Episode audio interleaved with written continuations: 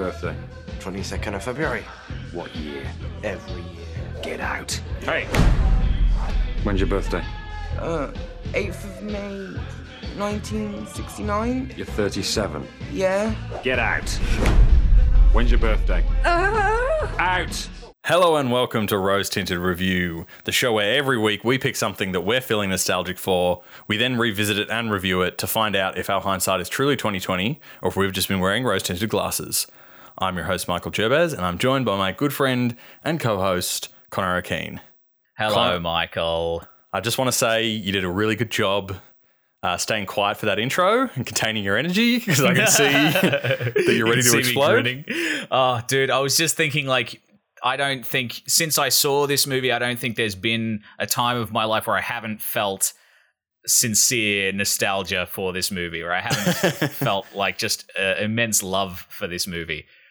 Uh, so getting to geek out about it with a with a, a fellow dork for an hour plus is just I, I've been looking forward to this, my dude. I am a dork, if not anything else. So the movie we are going to be geeking out tonight over is Hot Fuzz. oh, even just the name gives me tingles.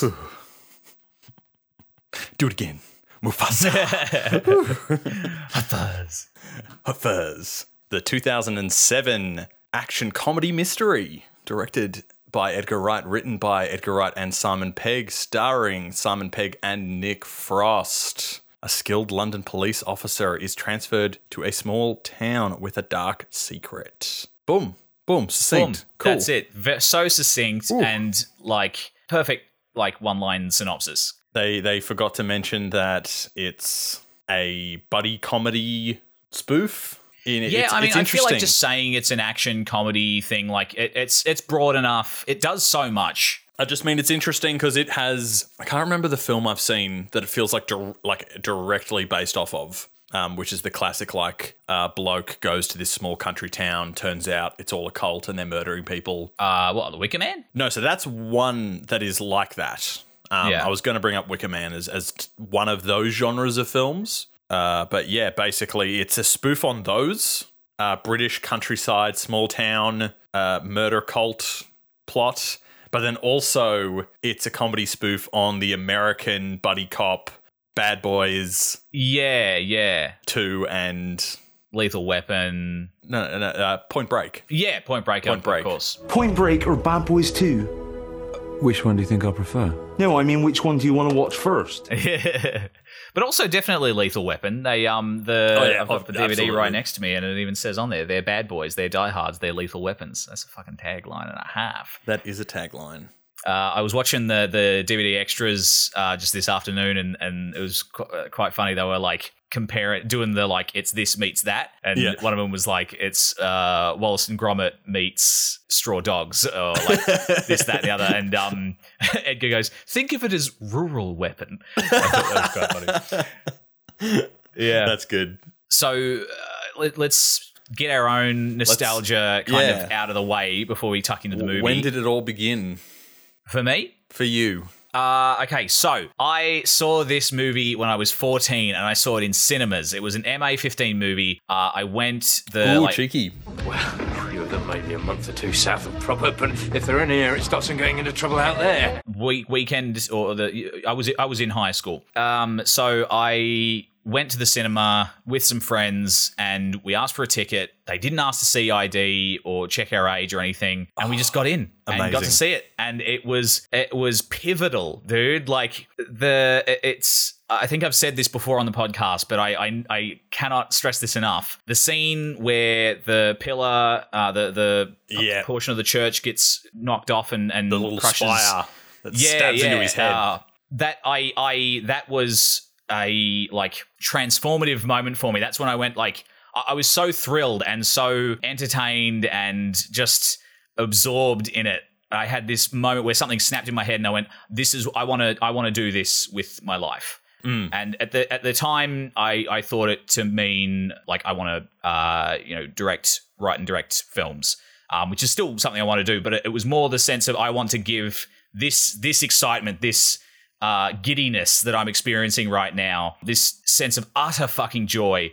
I want to give this to people in in some way, shape, or form. Um, and I hope to do it through uh, feature film one day. But for the time being, I've I've managed to find ways to do that with music and with sketch comedy and, and other things of, of the sort.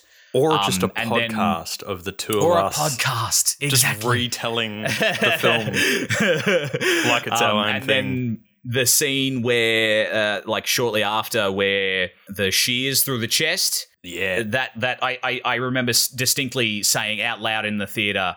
Wasn't a very. It was like me, my friends, and like a, a couple of old people.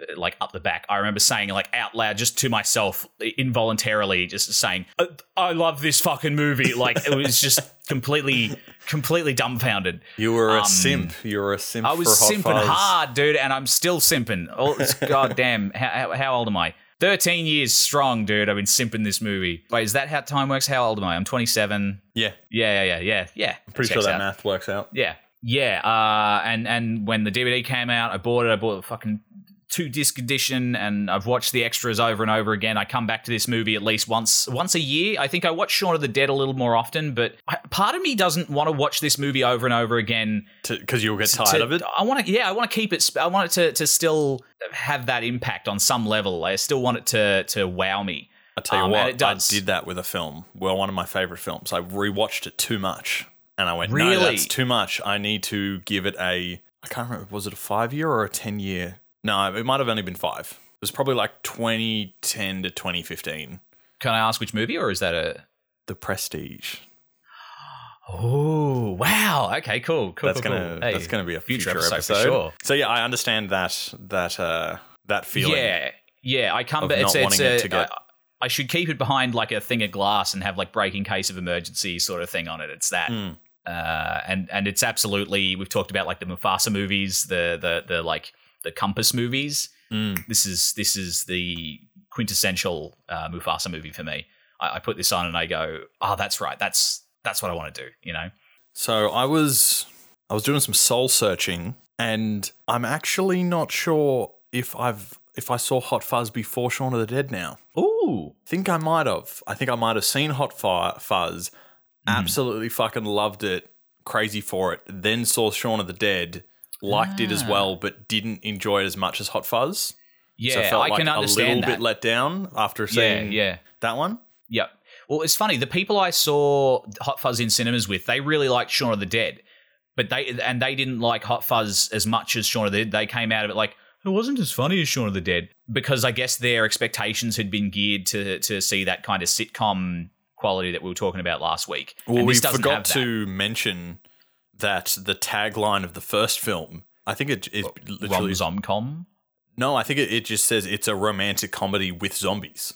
That was their tagline, Yeah, yeah, yeah. which is straight up the truth. And then Certainly, uh, it- and that certainly carries a much broader appeal than than this. yeah, but I feel like they're they're good taglines for films that don't have titles that give too much away of what it is. Like Hot Fuzz No. doesn't really describe too much, so saying they're bad boys, they're lethal, lethal weapons Yeah, yeah, yeah. is, is a good good move. I distinctly remember seeing this film, and I probably saw it in the worst possible way you could ever watch a movie. but I do still tell. fucking loved it. It was uh, year 11 for me, so 20, 2008. So it, it had been out for a little while. Didn't didn't see it at the cinemas. Wasn't on my radar at all. And I was in the school production mm-hmm. with a very tiny bit part that was essentially an extra. But I was very, very keen. And when there was rehearsals, there were it was like put up for like oh rehearsals this night after school. You stay back late. Scenes this number to this number. Yeah, and I was right. like I'm in those numbers of scenes. And then they were like, yeah, you didn't actually need to come to these rehearsals because you're just like we're just doing the main characters like lines basically Right. and like Sure, working okay. that out because the kids aren't particularly good actors so they're like the drama teachers are like helping them with all of the blocking and Yeah, yeah, yeah. and yeah. every like bit of inflection because they're just like reading the script verbatim and not putting any like emphasis on any words yeah. so I'm stuck after school for a few hours in the big drama hall. While that's happening down one side, a kid, there was a mate of mine that we uh, both did the fencing club together. He was like, hey man, I've got my iPod Touch. It's got a bunch of movies on it. You watched this on an I iPod watched Hot Touch. Fuzz on a fucking like 2.2 inch screen. Oh my god! and I loved every fucking second of it. And then the movie was over, and I had like a buggered neck because I'd been like hunching over this tiny screen. Yeah. But like, That Definitely- speaks to the quality of the movie. I Yeah, mean, it, like we, we had like the opposite experiences in terms of first viewing, yeah, uh, but still came away loving it. yeah, like obviously would have enjoyed it more the second time when I actually got to see it on DVD on a proper TV. But I feel Yeah. like there wasn't much that was like lost on me for the first viewing. I think there's it's so joke dense that I'm still like recognizing lines Yeah, and stuff that I didn't notice before. But I got me the too. main gist of everything for that first that first showing, and that moment of the church spire smashing on his head. That Hmm. I had the same um, reaction where I was just like, "Holy shit!" Yeah. it was. I was not expecting that from this movie. That was like up until that point, it, it had been like, yeah, it- it's like a mystery, Hmm. but I wasn't expecting that level of like splatterhouse gore. yeah, yeah, yeah, yeah. And and it's it builds up to that moment so wonderfully. Like the music kicking in, the the pace of the the shots, and the way the camera is constantly moving. Like that is all crane shots. It's got that like Brian De Palma set piece kind of quality to it. So mm-hmm. when it finally like when it when it pays off with that that splatter and the theremin music kicks in as he's like kind of still stumbling and lurching forward. Oh my god, it's magic. that's what's so cool about the filmmaking aspect of this. It's it goes back to sort of like what we were talking about with Spaced, where mm. they can infer the joke of the Star Wars uh, end of Empire Strikes Back with mm-hmm. the framing of the shots, but it's shot in a Yeah. crappy apartment and it doesn't look anything like that film. But Yeah, yeah, and then yeah. it's cut to Star Wars credits, and that's the joke. But this, it's this little British country town, but Mm-hmm. the camera movements are the things that we're used to seeing. So when they they pull off the Michael Bay s- swinging around, Yeah. uh, rotation, cool action shot, Yeah. well, that we see that, that in the parallax thing. Yep. yeah, the, yeah, of um, Bad Boys Two, when shit just got real, and they do it, and you're like, oh, they're doing the thing, even though it's Yeah. the setting is completely wrong yeah. it's shot and edited and choreographed so perfectly to look like one of those movies. There's a there's a few things here where I feel like where even like it, it starts from the premise and that setting, this this super cop thing in Mm. that setting is committed to so wholeheartedly and so um completely through every aspect of the movie. Like where where Shaun of the Dead had we we talked about this as being like a zombie movie that but but following the bit players or the the the extras or Yeah. the, the people you never even see in the real zombie movies. This almost feels like we're seeing the super cop trope having to uh, like being put in real world context um, and having to where where Shaun of the Dead is is inept people being put in in larger than life situations and the comedy arising from how they deal with these situations that you know we only see in movies and as well as them grappling with like everyday kind of mundanity during this larger than life situation. Hot Fuzz takes the super cop trope and puts that character pits that character against life as is a real world that's full of that's full of inept people throws him into the heart of it the heart the heart of that mundanity and that banality and that ineptitude being this small welsh town and and uh, a, town where nothing happens. And then slowly it becomes slowly over the course of the movie it becomes this larger than life action movie it morphs into this like Hollywood action movie, but still in that same setting. But because they shoot the banality and and mundanity and and inept bullshit through literally through the lens of an action movie, they've Yeah. got all these really like long lenses and and uh, it, it's shot um, really dynamically. It's simultaneously thrilling and hilarious because they're showing like writing a parking ticket, and it's yet it's got this weight to it, you know. Yeah, that's what I find so interesting. Uh, that it's a it's this balance of them being self aware about the Point Breaks and Bad Boy Twos, and him being a, like a real police officer, being like, "No, that's ludicrous. That would incur such a, a, lengthy amount of paperwork if that were to happen." The premise is like here's the super cop, but it's a realistic super cop. That's not like those well, action it's- movies. it's- but and that's what makes it funny. But then it's also like this. No, but the movie isn't grounded in reality, though. It has this heightened, like like you say, it's all shot with the lens of the action movie.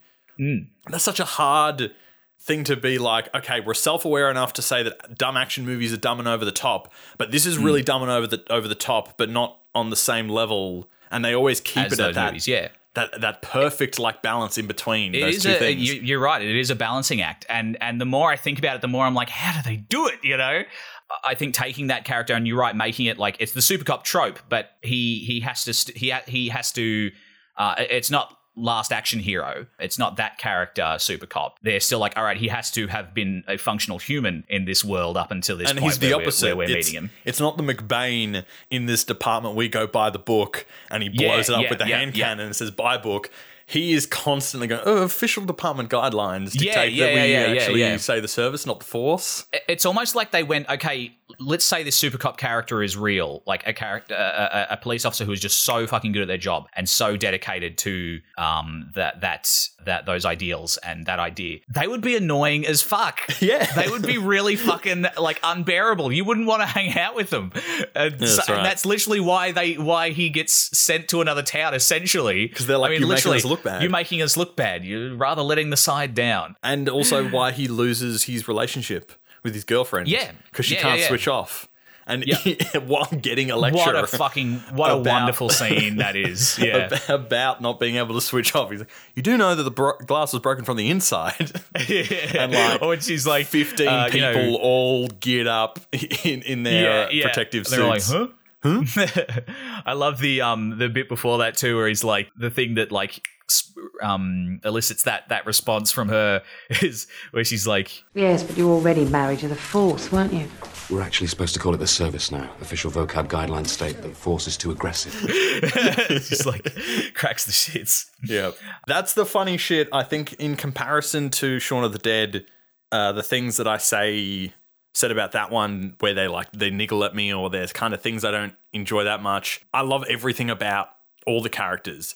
So yeah, even Yeah. though he is he is on a different level of inept, that he's also missing all of these things that the girlfriend wants and needs. Yeah. But it's not it's not this I'm not sitting there going, dude, fucking pay attention. Yeah. What No, are you I, doing? I, I, He's yeah, like I totally, oh, totally we're not supposed that. to call it the Force anymore. And she's like, you, you fucking Yeah. kidding me? And I'm You're just like, I it. love Yeah, this. yeah. It's awesome. I'm not feeling any, kind of awful I think what it is- or like Yeah, yeah. about this. I, I, I think it's um it's the it's it's because where, where Shaun of the Dead has that loosey goosey kind of quality that we talked about, that kind of uh, rock and roll approach to uh, how it's shot um, and edited.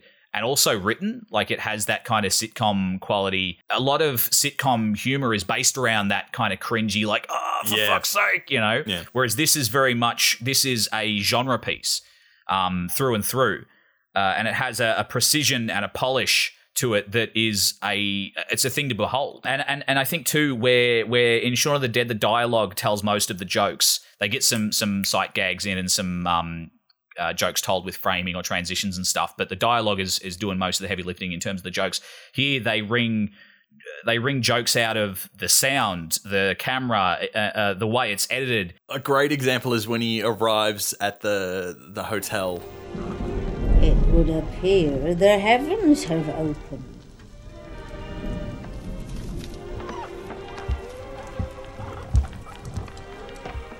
I was hoping to uh, check in.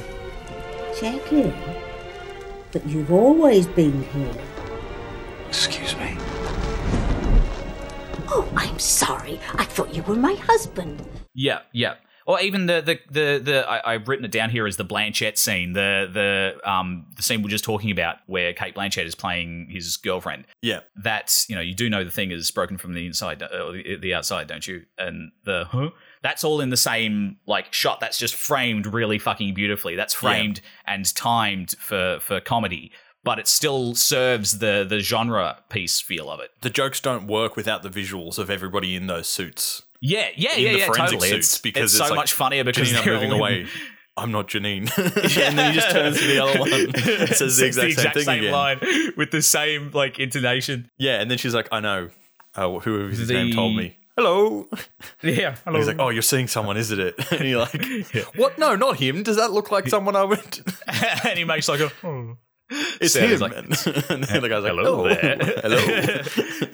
Um, which I'm pretty sure the hello there is Edgar Wright ADRing that. nice. We've talked about like sound effects and stuff. It's it's really eh, you miss a lot of the shit that's going on in this movie the first time around, but you don't feel like you're missing anything. It- It's, just going a mile a minute.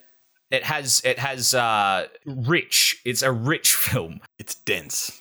dense. The use of sound effects to complement like even a look or something, like when um uh Skinner makes a joke about toasting to so and so's to to, to uh, Eve Draper and um Martin Blower's demise.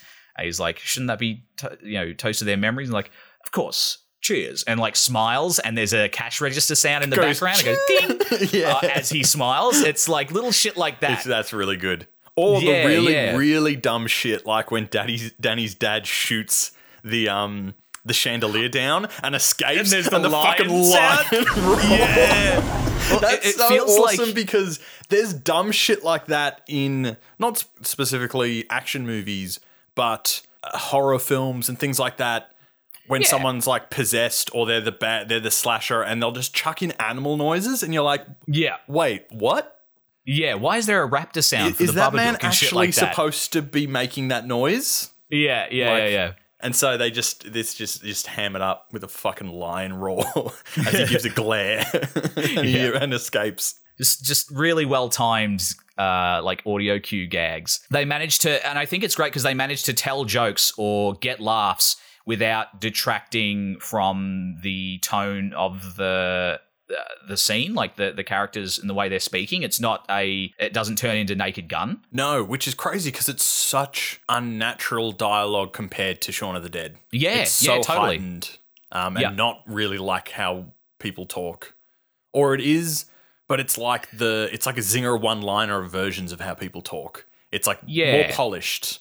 Talking about ineptitude, uh, Mm-hmm. Danny, I also love his character and don't. Even though he is like kind of useless, Mhm.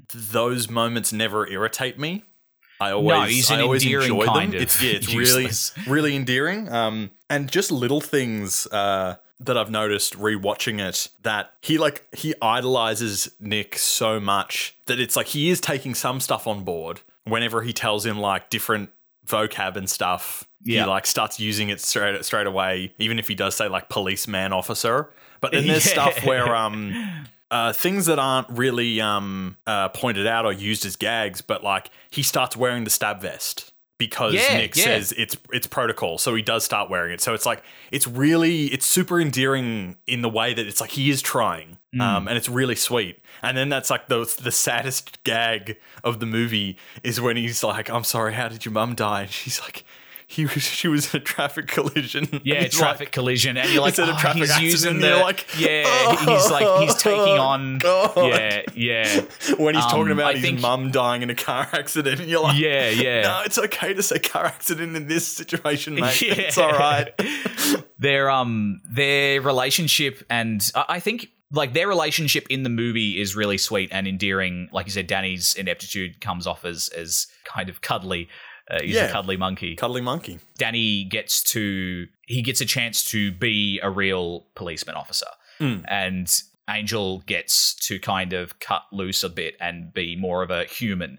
Uh, Yeah, that's learns to switch off a bit. We get to see that Um, in the in the very last scene. We're skipping ahead. Well, official vocab guidelines state that we say staffing, not manpower, because uh, manpower's a bit sexist. You don't mind a bit of manpower, do you, Doris? Dirty bastard! Yeah, and again, it's like they get to say each other's lines. They get the Woody and the Yeah. Buzz moment. Exactly. Yeah, totally. So so that as characters that's really cool, but I think also as the the the second movie uh, in this trilogy or as a follow-up to Shaun of the Dead, it's cool getting to see these two actors who I mean, you look at Spaced to Shaun of the Dead, kind of playing very similar characters. Um, Pretty pretty close. Ed, Ed, is- Ed and uh, Ed and, and Sean and uh, Tim and Mike are very similar. Um, yeah, v- super similar. It feels like they're not acting in Spaced or Shaun of the Dead because you just assume like that's just what they naturally are like. I guess Exactly, That's exactly. you- The same way that you people go, oh, The Rock, he's just being The Rock in every movie. That's what Exactly. you think Simon Pegg and Nick Frost are being just themselves in those movies. But in this Exactly. movie, it really feels like they're playing roles.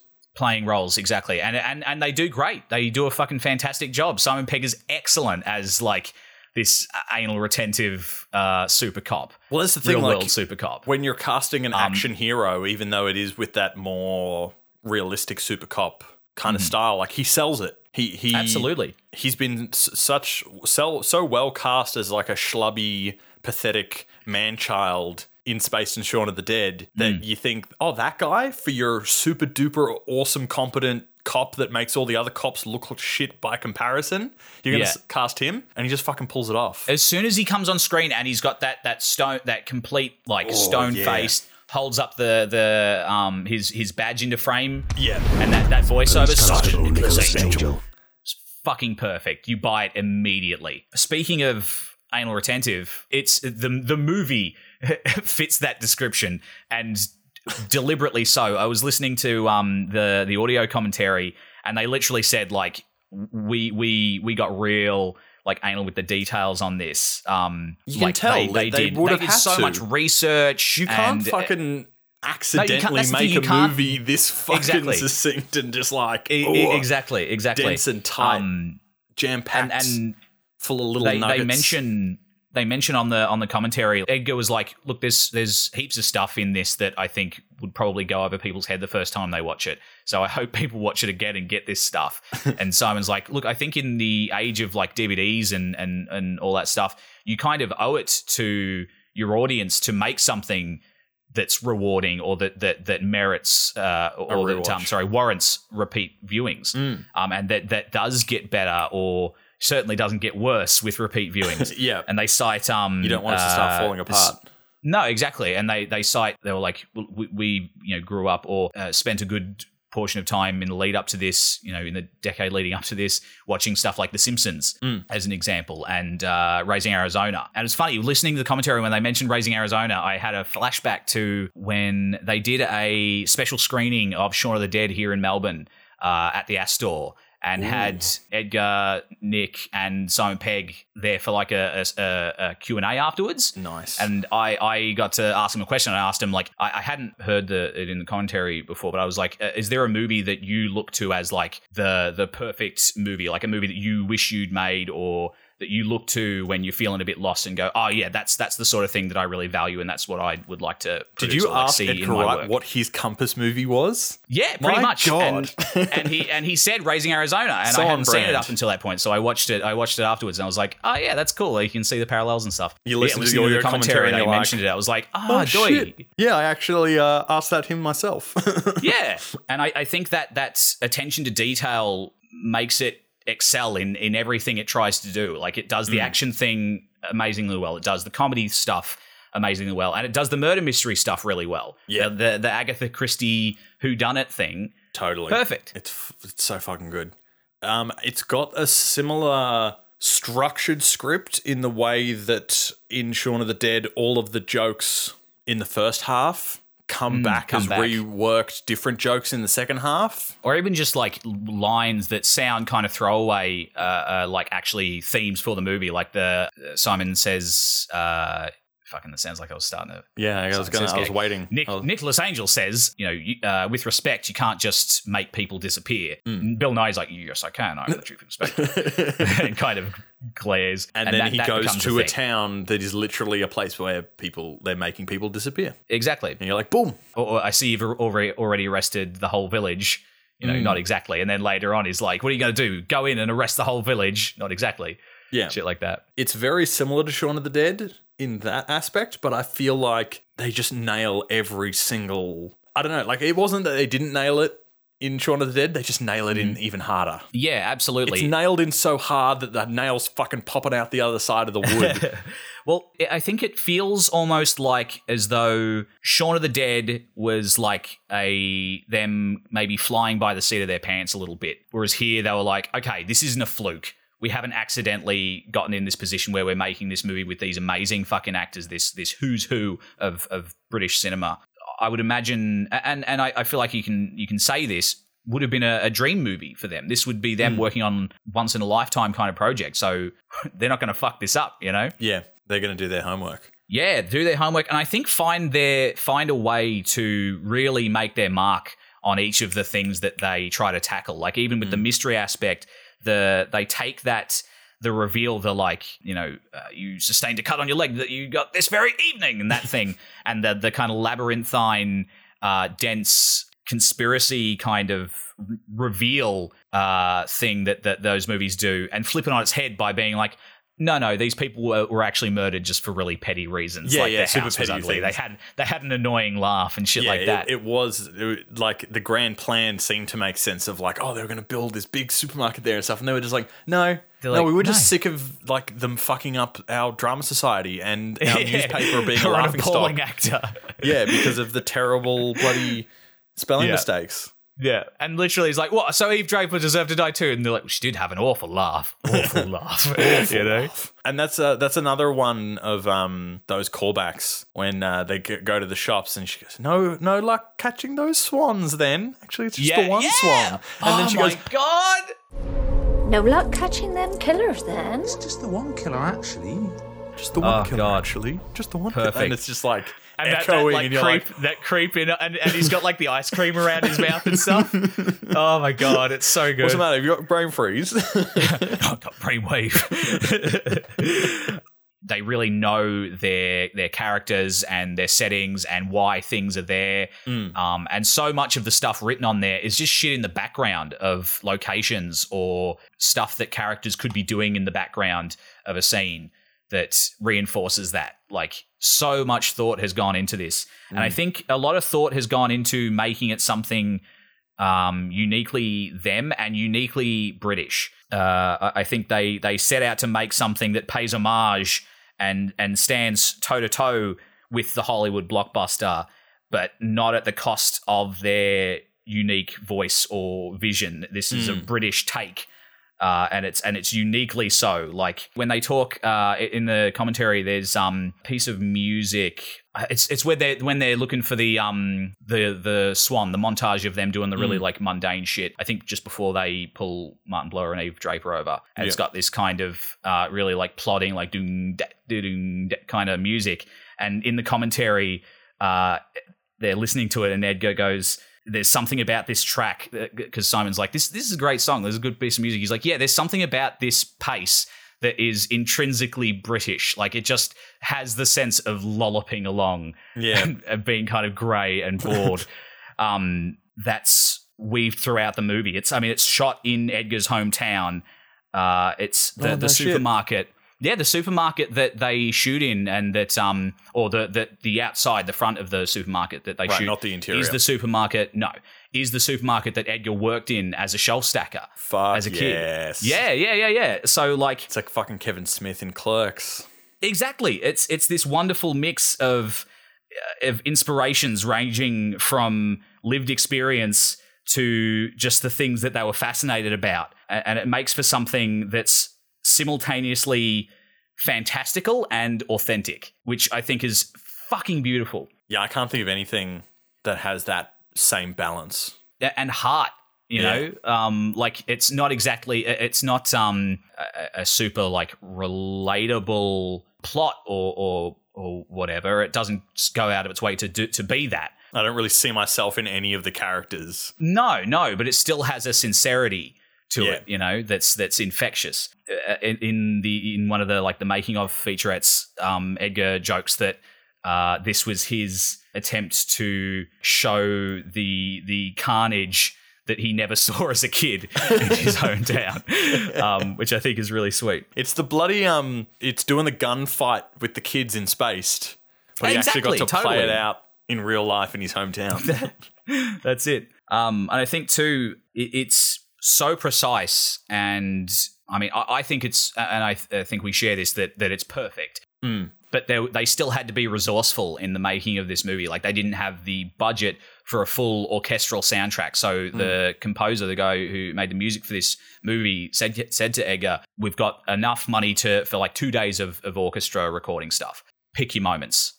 And so they did. And those moments where the orchestral soundtrack comes in, we talked about, we keep coming back to it, the pillar falling off the church, that like omen esque uh, score, and then the theremin and stuff is beautiful. And it stands out because the rest of the movie, they're using, you know, some licensed tracks. And for Yeah. original score, they've got a more like low key kind of electronic uh, sounding thing. Some of the fucking biggest laughs I've had watching this movie, though, Yeah. are not from the lines of dialogue, but just the really fucking stupid couple of slapstick moments. Like when the Andys throw bins at their heads and stuff. yeah. Or, Yeah, um, oh, you- talking to him as an uphill struggle, isn't it, Dad? Fuck off! the sound effect is so satisfying when it hits you in the head. Clang. It's awesome. And um yeah.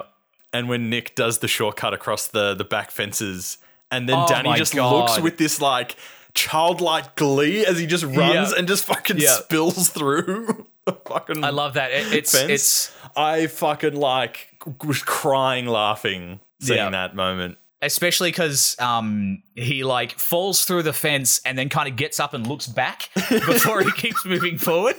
And I think that's just really funny. But on the on the the commentary track, they were saying uh, Edgar like said you got to look back when you get up, and he's like, why? Why would I look back? And and Edgar was like, no, you got to do it because otherwise people won't believe it's you who did the fu- who like did the pratfall. You Yeah, want people. that's- you that's want it really needs proof. Yeah. Um, but I think it, it serves the character. It's that Yeah, like, no, it's like that shit, like, no- oh, did- nobody saw me fall through the fence. Yeah, That kind of exactly. You know what? What line makes me gives me so much joy and and makes me laugh so hard? What? uh, is such a throwaway line after Danny shoots uh, the doctor in the foot with the air rifle. Which Mm. is, uh, I'm certain, is a reference to Shaun of the Dead, where he says like they're talking about who has Yeah, yeah. gun experience. And he's like, "Oh, I think uh, Ed shot his sister in the leg with an air rifle." But after that, he's like, "Oh, I never shot no one before." And uh, Nick's like, "Trust me, Danny, it's not something you get over." You know. Uh, and uh, Danny goes, "Yeah." Maybe we should go on the bouncy castle, take our minds off of it. And there's like pans around him, and there's a bouncing castle in the background, and it's said with utter sincerity. Like Yeah. he, he's like he he wants to go on that fucking bouncing castle. Yeah, because it will. So it will get his mind off of it. It's so cute. Yeah, yeah, you know it would work. Yeah. It's so good. oh my god. Yeah, it's great. And little stuff like little cute things like when they're out in the rain waiting after after the um the uh The murder at the church. uh, they're in the rain and they've got like the the ra- the the plastic caps over their hats, and Danny's still wearing the cowboy hat. Yeah, but it's got the plastic thing over yeah, it. Yeah, yeah, a little plastic baggie over it. Well, that's the best part when he says like, uh, they, well, they were. She was right about that one thing too. You don't know how to switch off, and then he runs Yeah. away and he has his hand on the Yeah. hat as he like waddles away, Oh. squelching. Wonderful. Ah, The really sincere scenes, like we talked to earlier about the um the mum's death. the you know traffic traffic collision. And that, and that whole thing where he's like talking about uh, Uncle Uncle I can't remember the, the uncle's name, but the uncle who was selling drugs to kids, and Oh, uh, yeah. and he's like sounds like a good bloke. Actually, it was done you know selling drugs to kids. What a cunt! yeah, so fucking funny. And then later on, the the bit where Angel Angel is like pleading with Danny to you know let him let him come back and bring the the fury of the the Metropolitan Police Force with Yeah. him and and all that. And there's the like. Uh, I don't know nothing about no skeletons. And Stop Judge Judy and executioner, uh, and all that. And and that line that we were talking about this yesterday um, off off uh, Mike, but the um, forget about it, Nick. Forget about Nicholas. It's Sandford, like that. Yeah, the Chinatown. Chinatown reference that just goes over. Uh, gone over my head until this viewing. yeah, same. Um, I think that that uh, and and this is the one thing that I find myself not getting hung up on, but noticing as like them leaning into uh, the kind of popcorn logic of these movies, which I think serves to like enhance the the action movie kind of quality, the Mhm. the and and the Agatha Christie kind of thing of like he puts the the book in uh, Nick's pocket. Where'd the sauce come from? Did he put the sauce in as well? How do you not notice sauce in your pocket? But who cares? And also, like I think that's in keeping with the the the genre, the the, the, Agatha Christie I, thing. the thing I think is he knows that Danny didn't actually stab him. It yeah, didn't no. get as him. soon as it, so he, he looks down, sees the sauce, and knows he's got to play along, so he he does. Yeah, but again, like I when I watch his face, it doesn't look like he know he's like recognizing it and playing along. It does look like he's just like ugh and collapsing. Yeah, And I'm which I think is for us. Like that's for us to, yeah. to to fake us out. Yes, yeah, yeah, totally. but again, I think it's leaning into that that kind of absence of logic or, or Totally. popcorn logic. And again, I think that en- enhances it. And maybe that's me looking for things to to uh, looking for reasons to excuse it, but I don't care because I love this fucking movie. For a second, I thought you were going to say, "Oh, maybe that's me trying to find a flaw in the movie and then not Nah, being able to." nah. I mean, it's that too. nah. But no, it's not. It's not a plot hole. It enhances the movie. You Exactly. heard it here from this completely unbiased man. yeah, I, dude, I am I am utterly biased in in my praise of this movie, but I I think I, I think everything that we've said and everything I will continue to say about this movie going forward, you can point to examples of it. Like it's not. Yeah. It's there. It's it's it's not. uh, We've we've talked about this off mic, but the only example I can think of right now is is uh, Jon Favreau talking about the Lion King remake. But that thing of directors talking about stuff that's in that, that's apparently in their movie that you wouldn't know was in their movie unless they told you Yeah, yeah, this isn't the case here. Everything is on the page, yeah, uh, or on the screen rather, um, in one form or, form or another. yeah. Just the the momentum that it it creates and never like drops the entire film of just like the the fucking brisk editing joke joke line shot sound effect and it's just like like we said dense. It is so hmm. dense. It is a feat to yeah make it feel like it's just like i can't think of a single moment where you're like oh that this moment didn't play as well as that moment like we like we can for Shaun of the Dead where we can be hmm. like it's supposed to be a rom-com so it's kind of a little bit more slice of life and it's got those moments that you see here with those those snap zooms and the mm-hmm. pans and the sound effects and those like stood out in Shaun of the Dead as like oh this cool stylistic thing and they were able to do that for the entire runtime of this movie and it doesn't get tired Yeah, yeah, totally. they don't run out of interesting ways to do stuff in that style. And yeah, that's it's just like baffling. Do really fucking like this movie. It's going to be interesting watching the next one. I, I feel like I'm I need to actually give like a definitive Yeah, I mean, by the end of it, we'll absolutely have to give a, a of- definitive of statement. which one's my favorite. I'll Um, try and do the do the same. I feel like every time I'm leaning towards one of them, then I watch Yeah. the other and go, "Oh fuck, this one's so good though."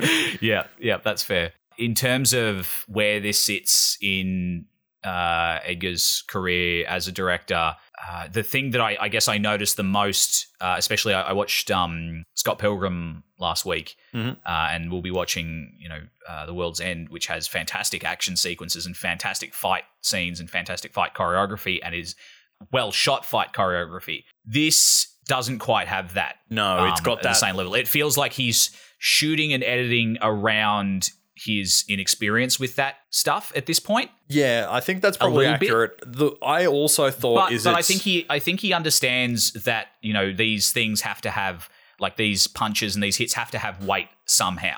So Mm. he ramps the sound up, or you know the the the way the camera moves around and swings around that that that deliberate uh, or um, purposeful handheld kind of camera work. yeah, there's a f- there's a couple of moments in the action scenes where like the editing gets really really fast to a little hmm. bit of a point of it's hard to follow what's happening. But yeah, I guess it, it was maybe my bias where I'm going like he's trying to replicate th- like the Lethal Weapon. Yeah, I mean he's doing the Tony action, Scott thing. Action Yeah. films that A- a don't have that like that they have those same problems in them. That's true. Yeah, that's absolutely But true. But then again, you could be like, well, are you just making your choreography shit because those movies are shit? Like, can you find a way to do it better but still get across that style? Like we were saying, oh, I think it was in Black Dynamite where I was saying it's deliberately handheld, but it's hmm. shot so well handheld that they. It's like they're using a proper steady cam and they're like, oh, it's a little bit shaky because it's supposed to be handheld, but it's Yeah. not the actual just shooting it handheld and it being completely nauseating and putting that up. Um, and there was yeah, it's just like f- for like a split second, I was kind of feeling like a little bit like nauseated epilepsy from a few of the cuts, and yeah, then yeah, totally. it was gone as quickly as it came. But yeah, yeah. I get that. I guess it's like a 99.99% perfect film in that regard. well, I think I think again you can because uh, the rest of the movie is so well thought out and well put together and commits so hard to the bit that seeing that kind of editing and that kind of choreography in that setting is still funny. Like you're not Mm. thinking about you're not really until until you're watching it for the you know third, fourth, fifth time and you're paying attention. I mean, I wasn't thinking about this shit in the cinema. Yeah. I, I wasn't thinking about this shit until watching it for this podcast and really trying to to um, nitpick. And I think that like a lot of the like I think that that last scene in the the fight scene in the model village, I think Mm. that doesn't isn't as bad. Like there's a couple of shots that's a little bit like hard to follow, but it's got some really great shots like when they first like land in the streets and you see the the cutaway of the gun slide away, but it smashes into the the little doorway of his supermarket and stuff. Yeah, Like yeah, they yeah, do yeah. really fun gags with the scale and how it's shot there. Yeah, yeah. And the the I mean the fact that that fight scene is simultaneously an homage to like the the you know last fight scene in the rain kind of trope. Yeah, that's And- what I like love so much. I noticed it more this time. Is the like Hmm. the sprinkler that breaks, and so then as as the fight scene goes on, it's like in the rain, and it's Yeah, got that totally. like Matrix quality. Exactly, it. but it's also a throwback to the line earlier where he's like, uh, where uh, Rafe Spall's character, one of the Andys, is like, um, uh, "You want to be a big cop in a small town? Fuck up up the model, up the model village." Yeah, uh, he literally fucks off up the model village Yeah. and becomes a big cop in a small town. Oh god, it's so good. It's just fucking, it's airtight. the Andys are so fucking funny. Yeah, yeah, they're wonderful. The when he's talking about the the all the scenes with them um butting heads with the Andys are great. The like uh you know, what else you got, Crockett and Tubby? Skid marks. and there's like you, you can see Rafe Spall like yeah, yeah, like cacking himself at the at- at- every time he says skid marks. Um, and the uh, the bit where they're at the house where um that, that exploded, and they I can't remember what the line, but he, they say something like you know if you if you didn't see something, then who did? And then they start to slide off, and then one of them slides back, back. into frame and then leans out. I'm pretty sure that was improvised. That But it's they were such just like, a "That's fucking, fucking good funny." shot. It's Yeah, so yeah. fucking funny. That's that's just uh, I'd cut yeah, away to it, wonderful. but you can't. It's an audio podcast, and it's a completely visual gag. Isn't that isn't that tough? You'll just have to Now imagine it in your heads. when we were talking about doing this episode on a stream recently, someone in chat mentioned that we have to talk about the grandma dropkick. Yeah, that will amazing. What like every every one of them mums is packing. Yeah. like who? Farmers, farmers, and who else? Their mums, farmers' mums, and that's who they it is. It's the farmer, and then he look over, and the mum is Yeah. fucking farmer's mum. Oh, And yeah, just and like she's those, got the double barrel. the little cutaways of like the the the cracking the the double barrel open and putting the shells in, Yeah. and he just fucking Yeah. flies over the fence. Yeet. Apparently, too, that scene, a, a lot of that stuff, like the the drop kick, the sign getting the the chunk shot off it behind, that was a lot of that was reshot, was Okay. um reshoot stuff. Apparently, that scene when they first shot it was quite compromised, and, and Edgar was really like, uh, I fucking hate this, This- scene. this sucks. Um, but then by the time they they like went and reshot and put it back together, he's he's like, this is one of my favorites now. And I think, I mean, There's that, something that drop really kick is funny so about, satisfying. Yeah, it's really satisfying, and then just cutting to her with this really grumpy look on her face, tied up with the Yeah, blood yeah. running down her nose. Yeah. There's something really funny about like kicking old people really fucking hard in movies. like it's a cheap like like let's throw that in slapstick pile with the bloody running through a fence and chucking bins Yeah. at people's heads. Yeah, as, yeah, as yeah. dumb slapstick stuff that's not Oh, particularly the- clever. The But- um the bit where uh the woman on the bike is is like dual wielding handguns from a little basket on her bike with the thermos inside as well. Um, and Danny flings the door open as she's coming past his car and she And she flips, flips over, over it. So fucking funny and stupid, but so satisfying. Yeah. That one I feel like it's a little bit more motivated in like the action movie kind of sense of things. Yeah, yeah. Where- yeah, this is it, the the drop kicking the grandma is It's like just straight kind up of stupid. It's it's gratuitous, but in the best kind of best possible way. That's I think that's the winning formula. Gratuitous violence against old people is always funny. okay, let's test that. That's our that's the rose tinted review golden rule of That's the gold standard. We are we're starting a list. This is rule number one of the golden rules. Yeah. Uh, the um, speaking of gratuitous violence, just real quick, the line uh, or the the transition from the the phone ringing, Nicholas picking it up and being like, "Hello." Decaffeinated, and then it cutting to the deca- deca- decapitated heads on the on the fucking. Oh my god, so perfect. And I just love like when um before that when they pull him over for speeding, how fucking like hyped Danny is because he's like we were in a car chase. Yeah, and it's yeah. literally just like pulling out sirens on brake, pulled him Yeah. over.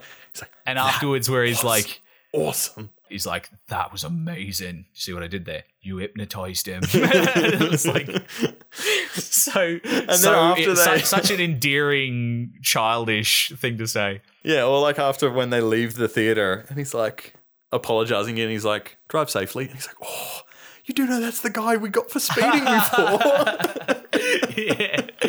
Oh, yeah. All the moments of Danny just that like hi- trying. It's such a good beat of just him like laughing to himself and like the like the look on his face and he's like, oh yeah. Yeah. And then he says it.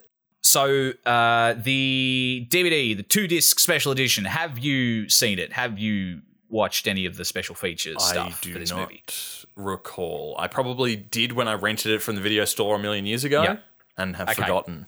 the a wonderful wonderful thing that they included on the um on the special edition it's probably on every fucking blu-ray because blu-rays are huge but disc 2 baby of the dvd uh has a a 45 minute feature featurette uh, called dead right.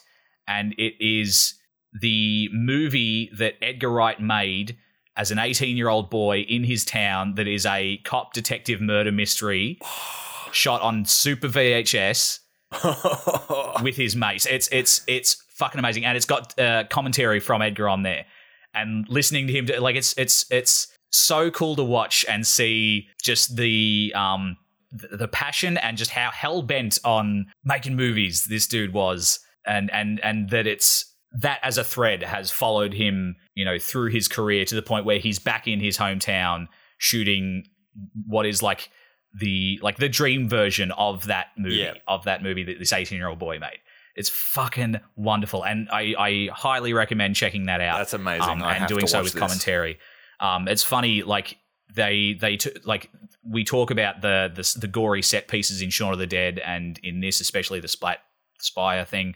Um, we'll be talking about it next week. And he says in the commentary like there's so much of that in in Dead Right and it, it came from the fact that he says like trying to write a joke like he would show these movies to just his neighborhood like they'd, they'd rent a space and, and show show the movie for a night Hmm. and, and charge you know a little bit of money. And he's he would say like if you wrote a joke you might get a laugh you'd probably get a groan but if you put like just gratuitous gore stupid like buckets and buckets of blood you're guaranteed to get a from the kids. And he's like and that that that has driven him like to, to continue doing so. Uh, and he literally says like that that's been that's been uh The motivating factor. driving driving force to this day. That's is just getting getting theaters full of people to go and sure enough 14 year old me saw the spire come down crush this dude's head and went and made me made like like was defining for me so thank you edgar wright you're a fucking sick cunt Thank you, Mr. Wright.